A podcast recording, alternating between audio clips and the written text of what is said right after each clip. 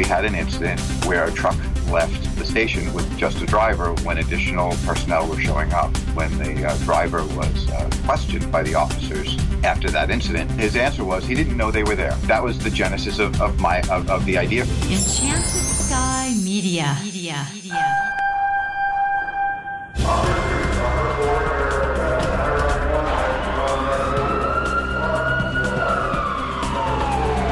This is Code 3, the podcast for firefighters.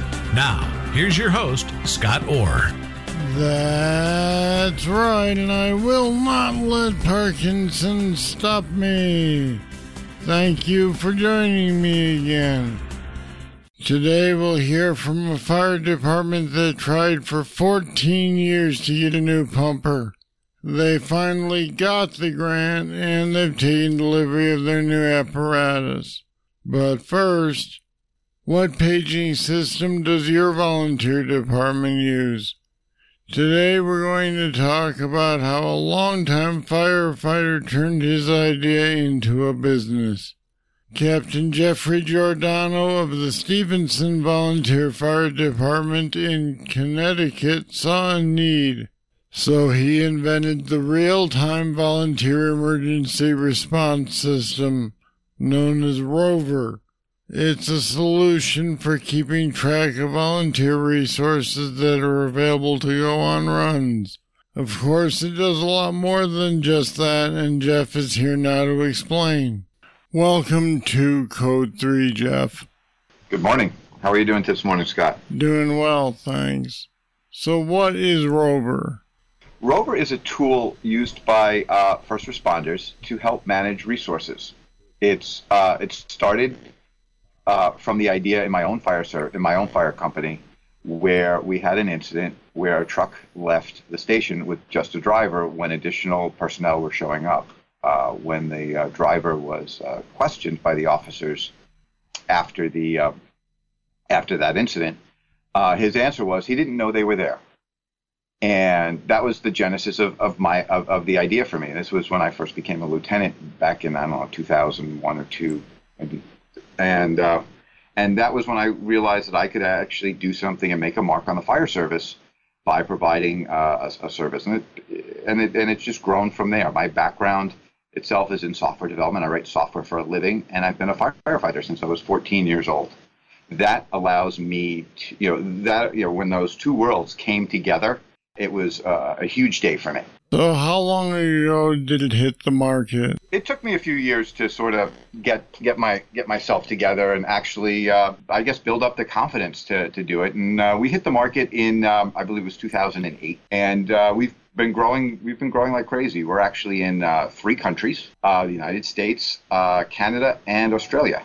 Now, is this something that anyone other than volunteer fire can use? Is it adaptable to other industries? Oh, absolutely. This any any sort of on-call organization uh, can utilize our, our technology. We have uh, just within our current uh, uh customer base, uh, we have fire departments, uh, career and volunteer departments. We have a, a, lot of combination departments. We have EMS. We have police we have some animal rescue units. We have uh, some uh, uh, some Coast Guard units. We have uh, right that's uh, it, we have other rural fire agencies, but any agency where that's doing on call. I mean, it could be a, it could be useful for even a tow truck, a group of tow trucks. What you're getting is what resources do I have responding? How long are they? How far away are they? And then there's the specializations for the fire service that give us things like access to pre-plant, access to water sources. Um, so as a, as a company officer, I can, as as I'm moving towards my fire station, because at least in my department, uh, we're 100% on call. But as I start heading towards the station, I have a feel for what resources I'm going to have to address the incident that's that's unfolding. Do I have enough resources? Do I have interior firefighters? Do I have a water source?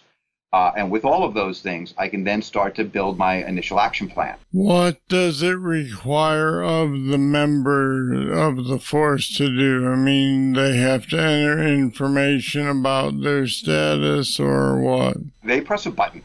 There's an app. Uh, there's a couple of different a couple of different ways. After the call happens, right? We have the ability for, for folks who don't have smartphones, because when this started, you know, if you think about uh, smartphones didn't exist. Right. So, what platform did you use at that point? Um, when I knew uh, what, and, and, this sort of ties into you know some of the delay in terms of you know when we you know when I had the initial idea uh, and uh, actually got around to, to, to, to, finishing the build was when I realized that my 95 year old grandmother had a cell phone. I knew that cell phones were ubiquitous, and we started with you know the call came out, we could close that loop, right? You would dial us uh, a special number for your phone, uh, for your for your station, excuse me and it would it would uh, just note that hey Jeff's on the way to the station and he'll be here in five minutes. With now in you know in, in the more modern world, you know uh, smartphones are are ubiquitous, uh, and they press a button on their phone. The, there's an app that we provide for Windows, uh, iOS, and Android phones,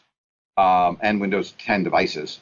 Uh, the device alerts. They can open the app. Uh, they can just simply press a button. It's right on the on the front screen of their of their phone and uh, they just once they've pressed that button, that's all they do. They're done interacting with their phone. So it's something they can do before they get in the car, before they start driving, before anything happens. And then every you know, and then as they're moving, as multiple people start heading to the station, we'll give them additional uh, a unique audio tone uh, if they want to if they enable that. So in my department, the way we've got it set is by the when there's two people heading to uh, the fire station, a special tone goes out. So I don't have to look at my phone. I don't have to take my eyes, hands, uh, you know, hands off, eyes off the road, hands off the wheel, or, or whatever. Just based on the on the cue, on the on the audible cue that I've got more than just myself coming to the fire station. Um. Yeah, so that's that's that you know that's probably a long-winded way to say they press a button. It sounds like a very simple user interface, so I'm assuming that you don't have a steep learning curve to teach people how to use it. No, no. If you give a firefighter a button to press, he'll press it. of course. So has Rover made you rich yet? no, I. Someday I'm hoping to, to, to be able to uh, use you know be able to put my kids through college. Uh, but no, no. But it's it, it's this is a, this is love. This is uh, something I do because I'm passionate about it. Uh, like I said, my background is you know is is, in, is an engineer, and and the only way actually I think that I've ever actually made a sale on this is because when I get in front of people about the passion that I bring about the product and about the fire service. Right. People are interested because you show the passion. Yeah. All right, Jeff, how do we find out more about Rover if, say, my department wants to use it? Uh, they can hit us at uh, sales at spotteddogtech.com. They can hit our webpage, spotteddogtech.com. They can catch us on Facebook, uh, and it's at Spotted Dog Tech or they can give us a call at 203 445 6536. All right, Jeff Giordano, thanks for being with me on Code 3. Well, thank you, Scott. Have a great day.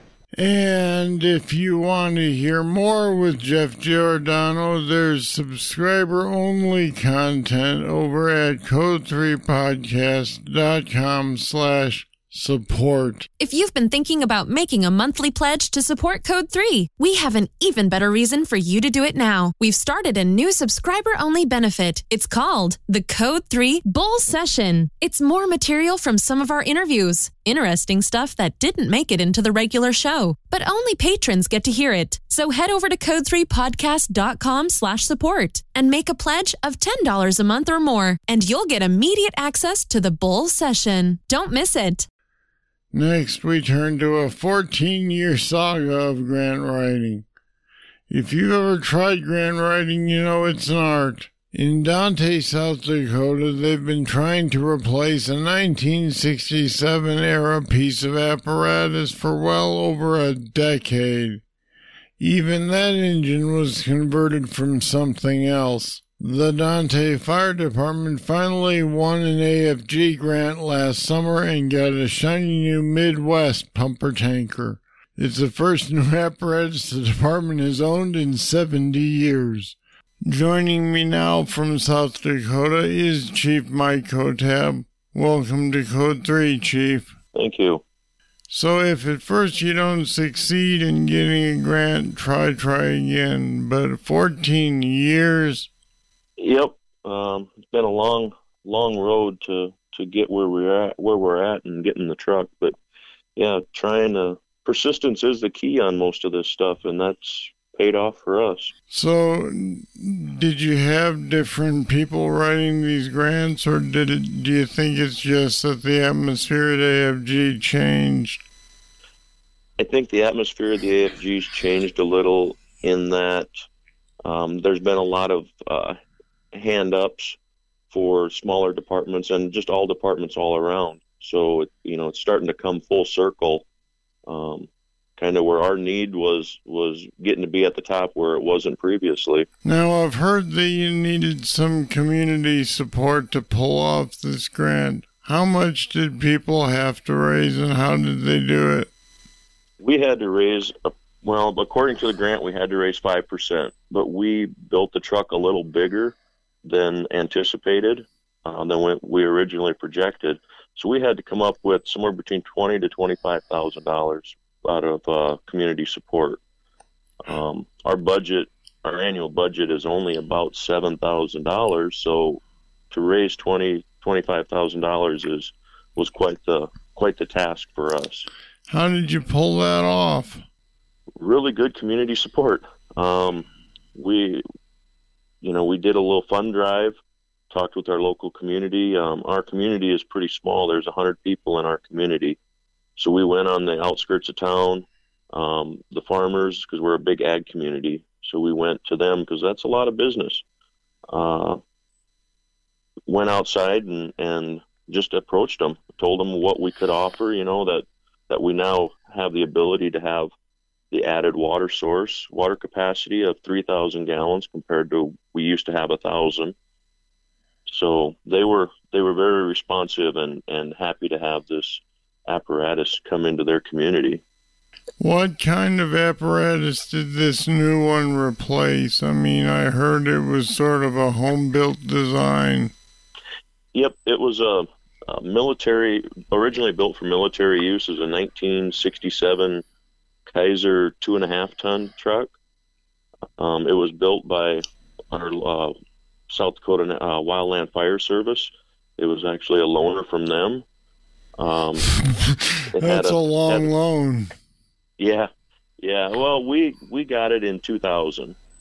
Um, it was a retired military truck that that they got, um, and we had it converted over to a tanker uh, with a, a small auxiliary pump on it to to be able to shuttle water, pump water to our brush trucks, uh, or whatever need be it was uh, like I said a 1967 model um, that we converted over in 2000. So it just had a little small poly tank on it, and like I said, a auxiliary pump. This is your first new apparatus in over 70 years, from what I hear. Yep. How's the rest of that fleet holding up? Uh, the rest of the fleet, we have a, a couple brush trucks um, that we purchased over the years. They were used chassis that, and we put slide-in units on. Uh, so, you know, the rest of the, the rest of the brush trucks are holding up pretty good.